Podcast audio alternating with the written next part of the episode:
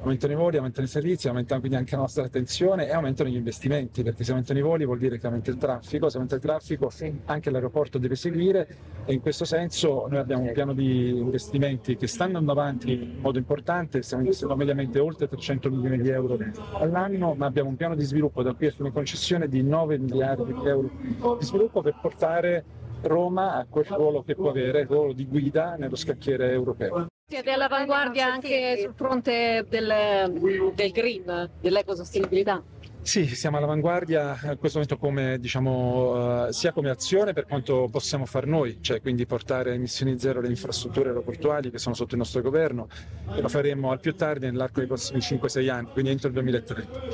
Poi siamo impegnati invece come uh, diciamo, uh, orchestratori, se posso dire così, per portare a emissioni zero l'intero settore aereo, quindi portare a emissioni zero le operazioni aeree, i, i voli.